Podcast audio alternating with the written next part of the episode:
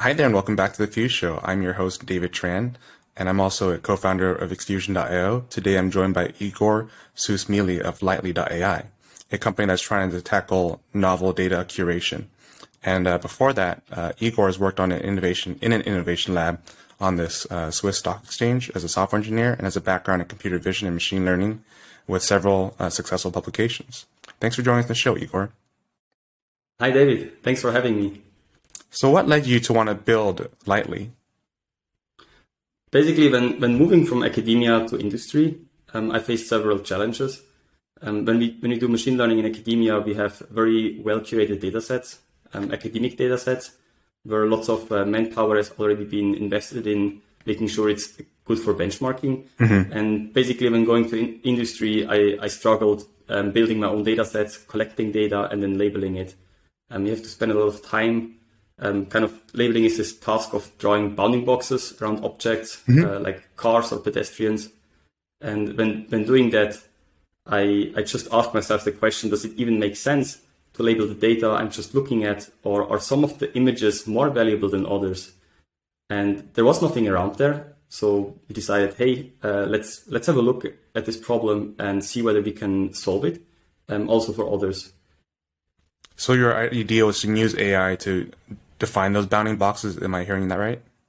Or to identify no, the actually, importance of within a data set? It's it's it's not on the bounding box level. What we do is more on the image level. So we okay. try to help companies figure out what kind of images they should actually work with. I see. Um, when, when, when you talk to industry experts, we usually hear numbers of that they use 1% or less of the data they have. And when we ask them on how they pick this 1%, they would just do it randomly or they wouldn't know how to do it so they would use any method they, they find. Hmm. and what is what is the mvp that you first started building with to help them narrow down the problem? Yes so we so we built a very very rough prototype and wrapped it in a uh, we had to wrap it in a docker container um, because we just thought like the customer it was a car company um, car manufacturer from germany actually a big one and we actually thought they could just quickly upload their, their data set and we would just curate it on our end. But it turned out that they were already working with almost a petabyte and we, we cannot just quickly upload it to our platform. So we had to wrap our solution in a Docker container, ship it to them, and uh, they were a- able to run a few experiments. And it was pretty exciting to see that, uh, that it worked very well because they didn't have anything before. How'd you come across this car manufacturer? Like, how'd you plant the seed in their like in their brains to like consider the solution? Yes, so so it was basically me and my co-founder. Um, I was more focusing on the MVP back then, and he was trying to um, reach out to different companies. So he was really cold mailing them um, or texting them on LinkedIn. And I think after a few hundred messages to different people, uh, we found a few which were interested. Hmm. And uh, this this one car manufacturer then called us, even like, "Hey, uh, come to our place in Germany and let's have a talk. huh. And did you did you like meet them in person to figure? Yes. Oh wow. Okay. we, we, literally took the car. We went over and uh, we we met them in person, and then they were super excited. So they, they were they were already talking about the scope of the project. And then when we when we walked out of the the, the meeting with them, we were not sure whether we actually closed the first deal or not. Um, it's like you know the, the first couple of times it's very un- you're not sure whether you actually did it or not. uh, but uh, was was very exciting in the end. Mm. So when you was there a lot of paperwork you had to fill out before like showing up, or you just show up and get like a, conversation to like chat with one of their executives? No, you, usually there's the we had to sign the NDA. Okay. Um, so so these these things, but otherwise uh, not too much. And then I mean, with, with all larger enterprises, you you do the the whole onboarding process. Uh, you get listed as a as a uh, how do you call this as a distributor essentially, and um, you go through the procurement process, IT review process now. But but back then we were most we were even aiming at just uh, POCs, so it was much easier for us. Hmm.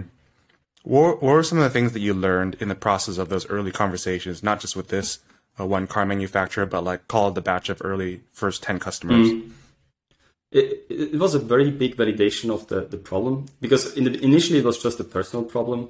Mm-hmm. And then we talked to lots of peers from industry and academia. And the ones from academia said like, why would you waste your time even focusing on that? It's not a problem at all. We just, mm. we just have good data sets already and we, we, we, can just, we already have labels. It's not a mm. big problem to label the data. And it was like two, three years ago, right? When, when there wasn't a shift towards more data centric AI, which is now happening. So everyone was focusing on training the models, having more compute power available.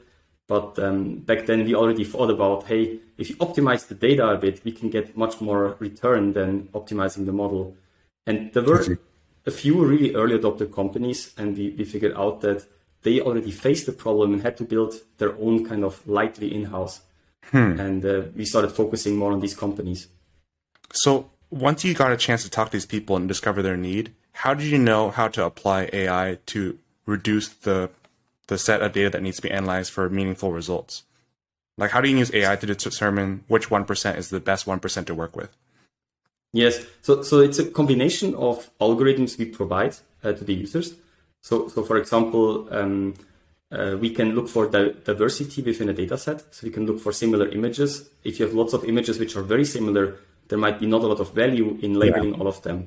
Uh, if you have a dog and cat classifier, for example, you, you want to have diverse uh, breeds of dogs. You don't yeah. want to have just one breed in the data set. And we kind of optimized on, on algorithms to support this selection. And then there's also an input from the user, which is usually an ML engineer and who's also a domain expert. Um, the person who has a clear idea of what kind of problem they want to tackle and what kind of um, output they would like to get by using Lightly. Hmm. And when you first started, how long did it take you to build the first version that had at least some like some deliverable output that you can share with the client? So I think the experiments were maybe three to six months just to to to get to make sure that it actually works, the, the benchmarks. And then the whole Dockerization, the first the first prototype was maybe a month. It was a few sleepless nights, uh, just trying to wrap everything and make sure it works and and then there was continuous improvement on on the way. How did you? Um, so once you, how how did you know to do? How how did you know how like to pursue this uh, path in the first place if you knew that other companies already had? So like once you heard that other companies had like their own version of Lightly in house, what made you want to like dive further versus realizing that there might be like the problem might be too wide to be solved? Because the set the set of all data is a relatively, I guess by definition, very broad.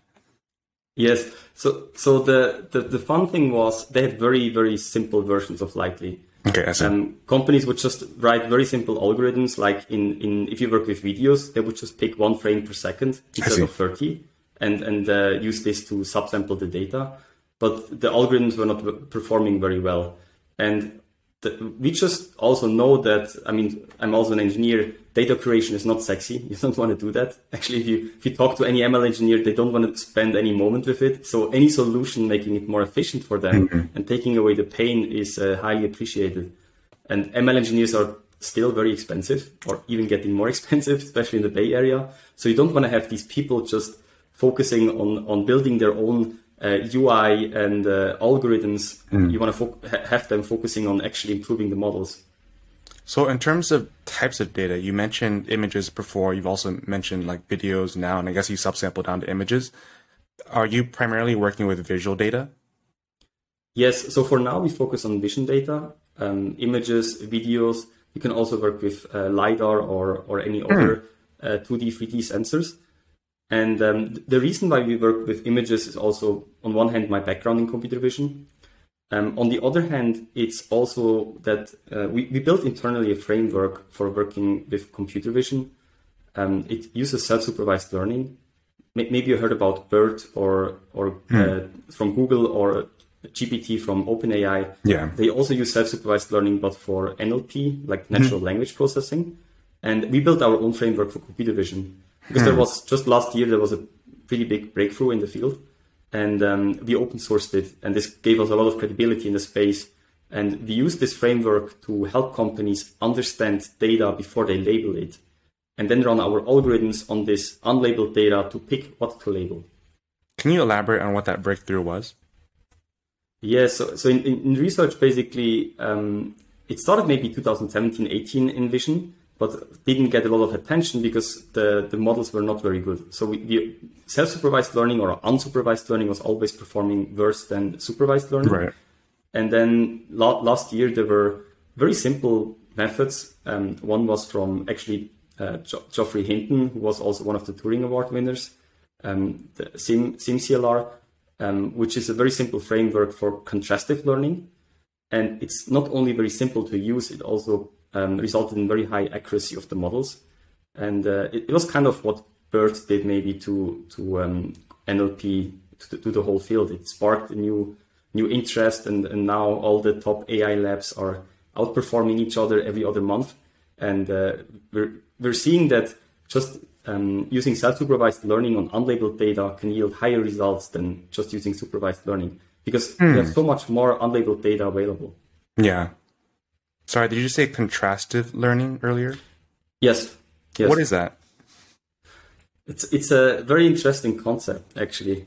Um, in contrastive learning, you you take an image and then you perform augmentations on it. So, for example, you change a bit the color or you do a random cropping. And what we do is basically we take an image and we, we create two augmentations of this one image. So you, you have maybe a picture of a dog and then you have just one part of the dog in one augmentation and the other part of the dog in, in, in the other augmentation, maybe some color changes between each other as well. And then you train a model to pick the two corresponding images out of all the images in a whole batch, which came from the same original image. So basically, you try to solve this puzzle game of which augmentations uh, are connected to each other. And by learning this to solve this uh, proxy task, the, the model actually learns pretty good representations. So it has to learn like, hey, a part of a dog um, and the other part of the dog belongs together to the concept of a dog hmm. or, or, or, or similar things. How much of your academic experience do you feel like was necessary to be where you are today? I think actually in the in the ML space, especially if you're if you're working on on on these fields where, where we're active in, it's pretty important to to still be up to date with also the publications and everything. So we have weekly paper sessions. Hmm. You, you need to be able to to read papers and process like what's going on there, even replicate, and also figure out when something doesn't really make a lot of sense. Uh, one of the concepts, and I think this this helps us a lot also to stay a bit ahead of uh, of, of the whole field.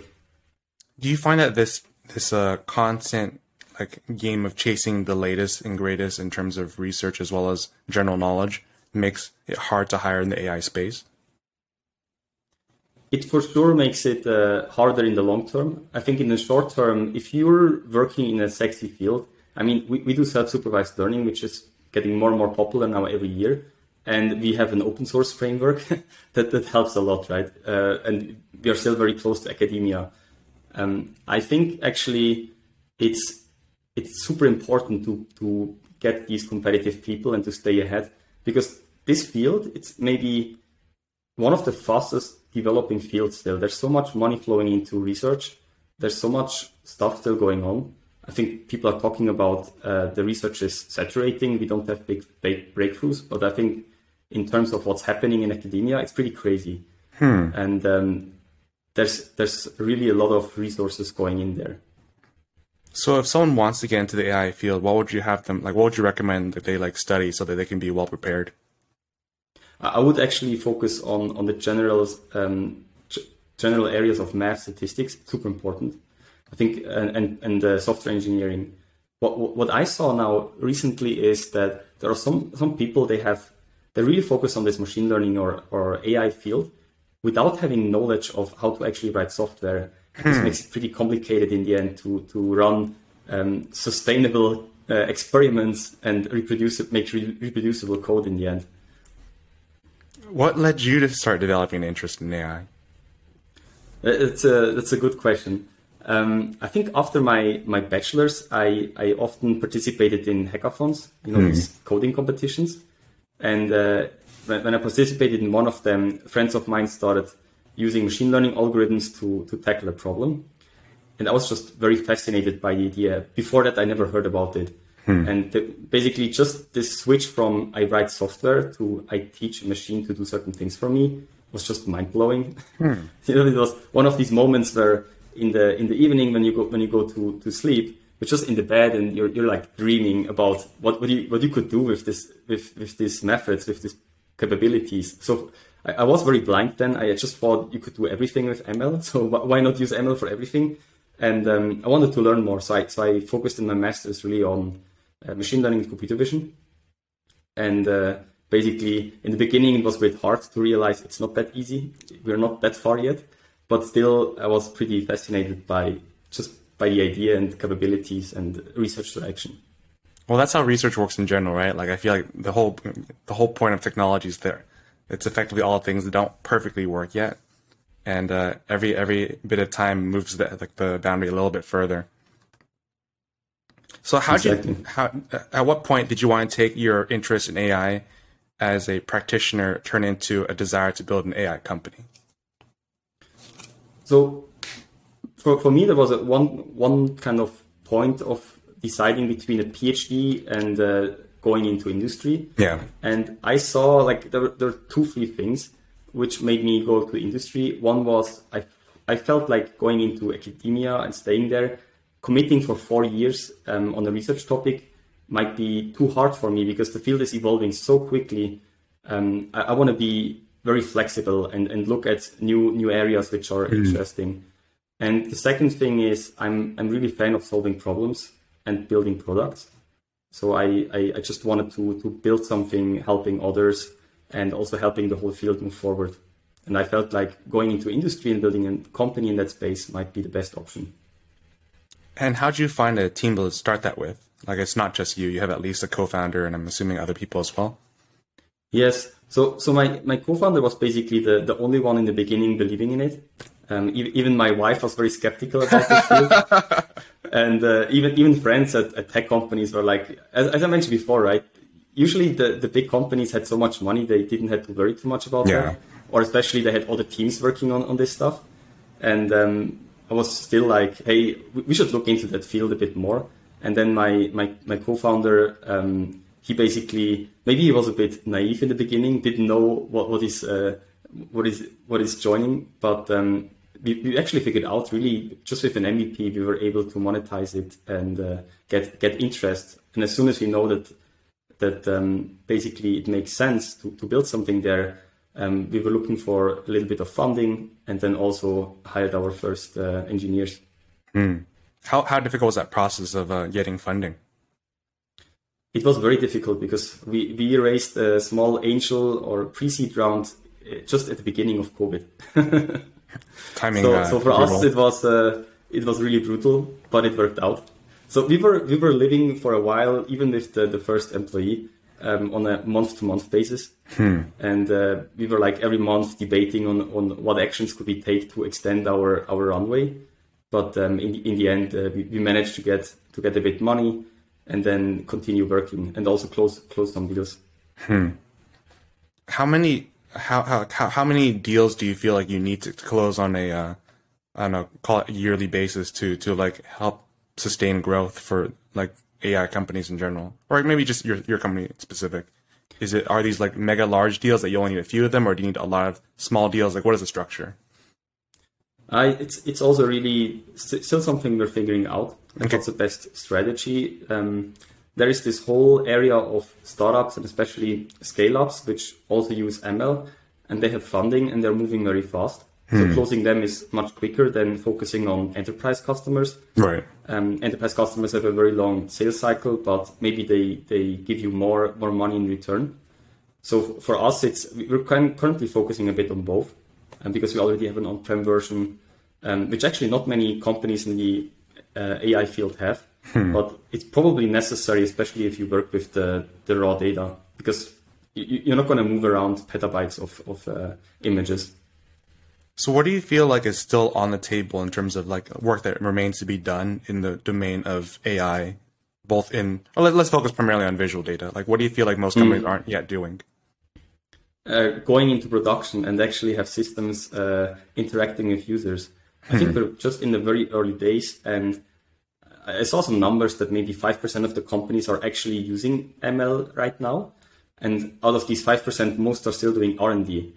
Hmm. So, and the, the, the, real challenges are actually not just building the first prototype, but actually going into production.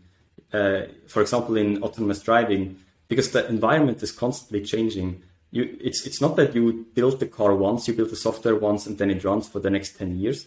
And we have new vehicles going on the street I, I always make the, the joke that if the Tesla Cybertruck for the first time drives around, it looks so different than any other car that some some AI systems actually might get confused, right? It's true. And we Yeah, need to true. update them and, and feed them with new data. Or as soon as we have hoverboards or, or whatever, or the cities look very different, we need to update the systems.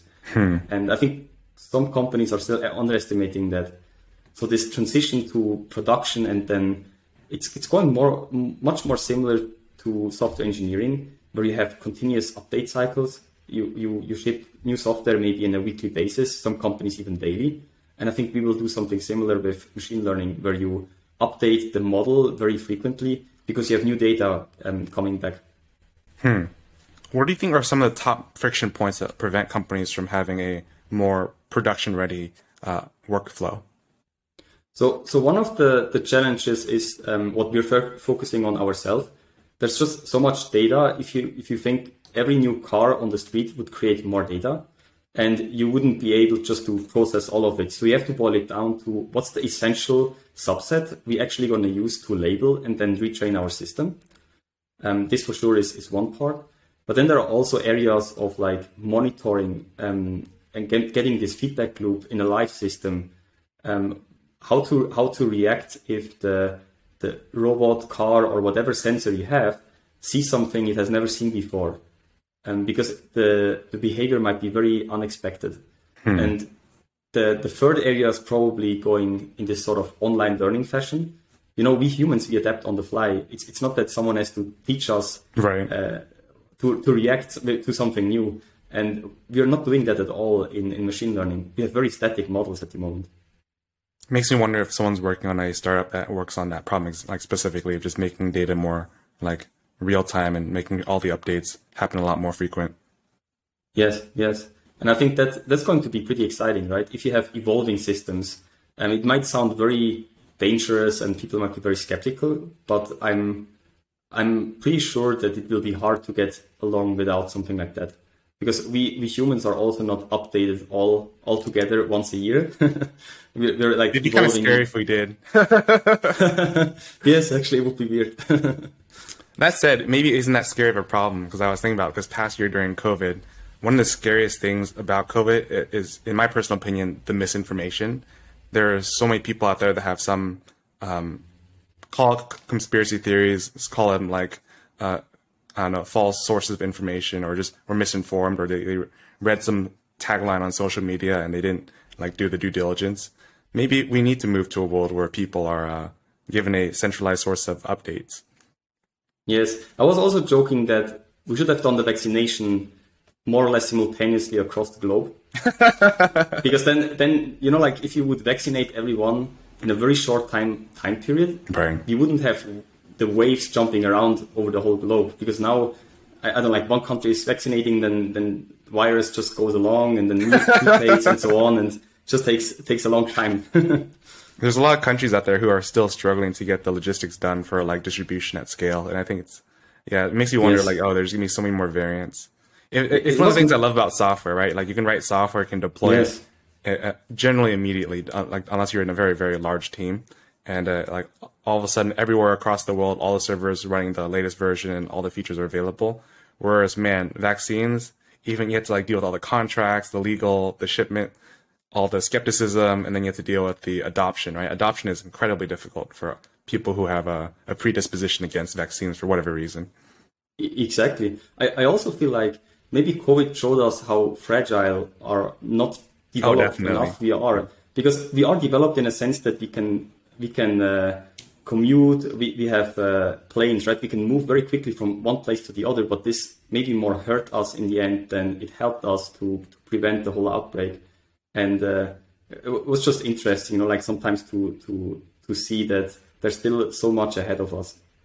I look forward to that point, call it like 5, 10, maybe even 25 years down the line, where all the historians are studying this section of history and figuring like, what do we learn as a society from this era? It'll be interesting to see what people put in the books. Yeah. And and maybe or I hope not, but maybe people will forget about it and it will happen again. I would be so human. the other the other extreme that we can go down is the I joke with my friends like oh we're gonna have to get one vaccine every month for each different variant oh, all the yes. time. So like oh it's like it's time for the oh it's almost October in like a, like a week so it's like it's time for our October vaccine. One month later that you get your November vaccine. It's like oh dang that'd be so awful in terms of logistics and I don't mind getting shots if I need to but man would it be awful if there were like twelve vaccines you had to get every year for all potential different variants of every disease. Yes, yes. I, I'm all, I, I'm so curious, like how it would look like in, in two three years when when you look back. Yeah. Will, will will it be actually ending in two two three years, or will that just be we will just enter another phase? I think it's impossible to go back to where we used to be. For example, one of the things we talked about before the show is just the nature of remote work. One of the mm. things I mentioned was like the cost of living between different parts of the world is so significant. Like a person who is a remote employee, which arguably a lot of tech workers are, be it a product manager, a software engineer, um, etc., really could work from anywhere that had an internet connection and like just a laptop. And uh, it makes you really wonder, like, is there is there value in staying in Silicon Valley? Is there value in being one of these like tech hubs? Probably for some, but for many, like, it, it just doesn't justify the cost of moving. And there's also plenty of talent out there where people just like love their hometowns or their like they love their home countries and they just don't want to move, but they have the immense capacity to contribute significantly to this field. Yes, I think that's it's really interesting. I, I, I had now two experiences just recently. Um, one was the we were part of Y Combinator, like the the, the last batch, mm-hmm. and we also did did fundraising um, in the end. So we had lots of calls with investors, and it was all remote. It actually worked very well. And some other founders told us um, that actually fundraising with COVID is easier because yeah. you, you, can just book calls all the time. You don't have to commute from one place to the other, and you're just like in a super high efficiency mode. And even investors seem to seem to like it because it's also easier for them. So so this this is like great. But the other thing I, I had is uh, last week I was at a conference about uh, autonomous driving, and it was pretty cool to see actually people in person again in a, at a conference. It's also very it, it felt a bit weird in the beginning because it's something I think I've not been at the conference physically for two years now. Hmm. Um, but it was pretty pretty cool, you know. Talk to people, have these chats between the sessions, and just just seeing something on the, on a slide, and and you, you didn't sign up for this talk, but you just go there because it, it sounds interesting. The slide yeah. looks interesting. Let's have a look. All this spontaneous stuff, um, I would never do. I if, if I have online conferences, I, I, I really have a hard time. It's, yeah, I tried going to an online conference last year.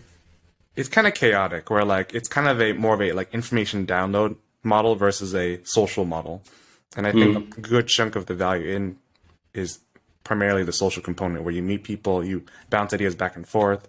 Whereas it's a little harder to do digitally because there's no digital equivalent to serendipity. No.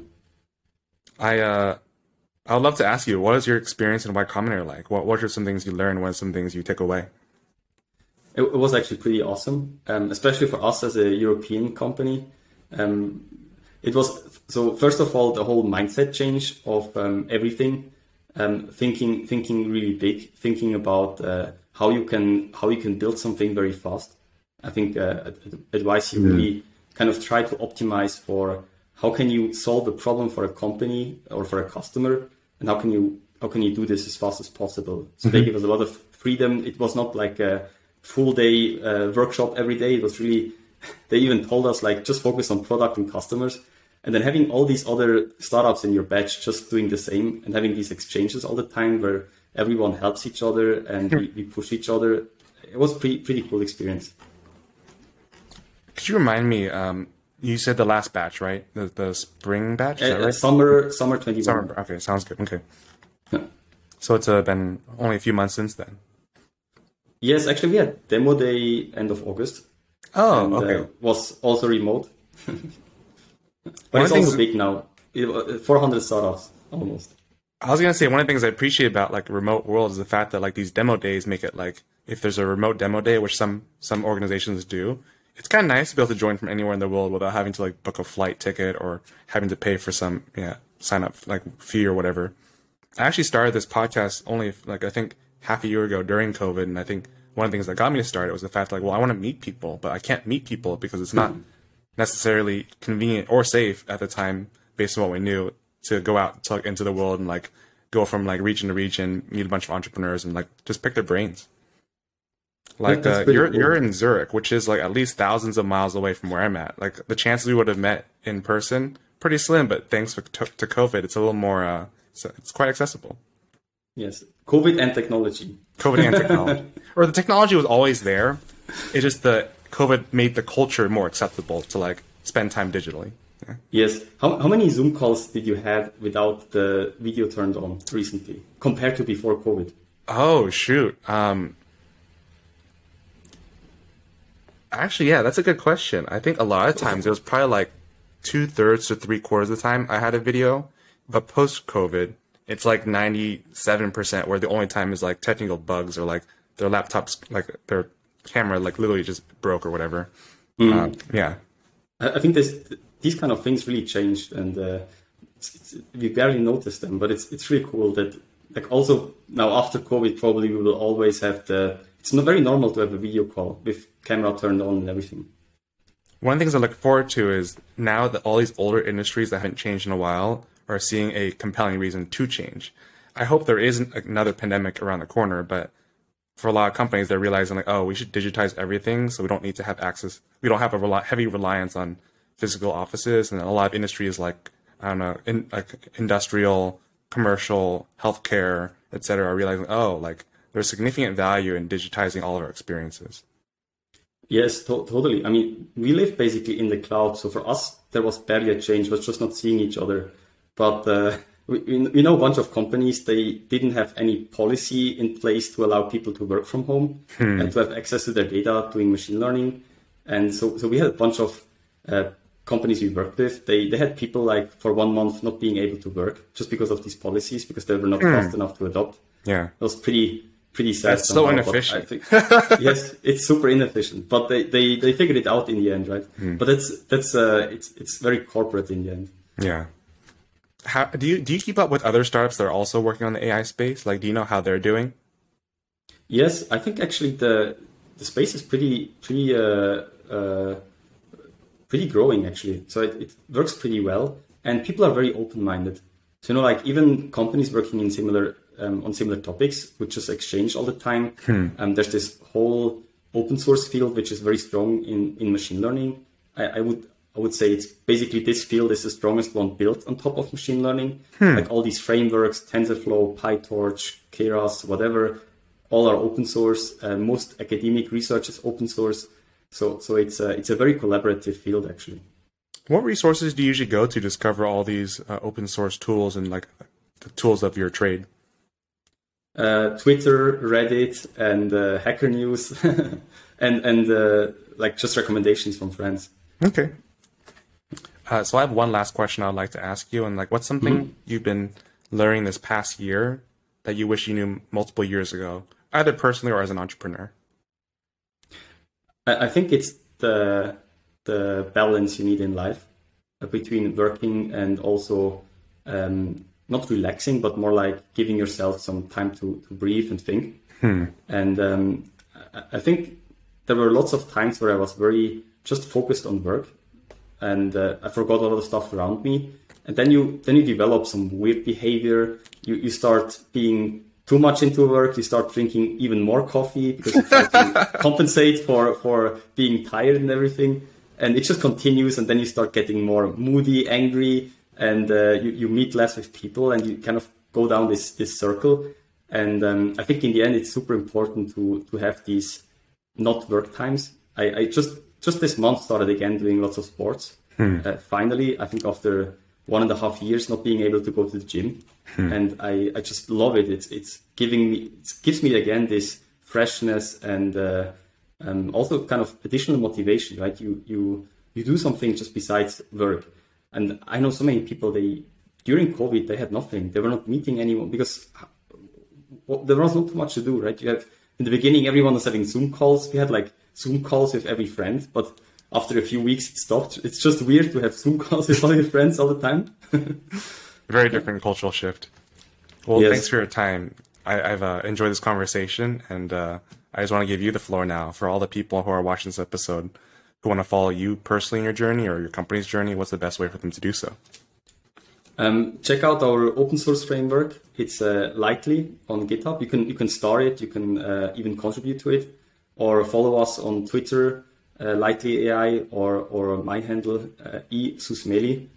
And uh, happy happy to talk to you if you have any questions or anything uh, around research or what we do. I'm super excited. Sounds good. Well, thanks for your time, Igor. Thank you, David. It was a was great having having this conversation with you.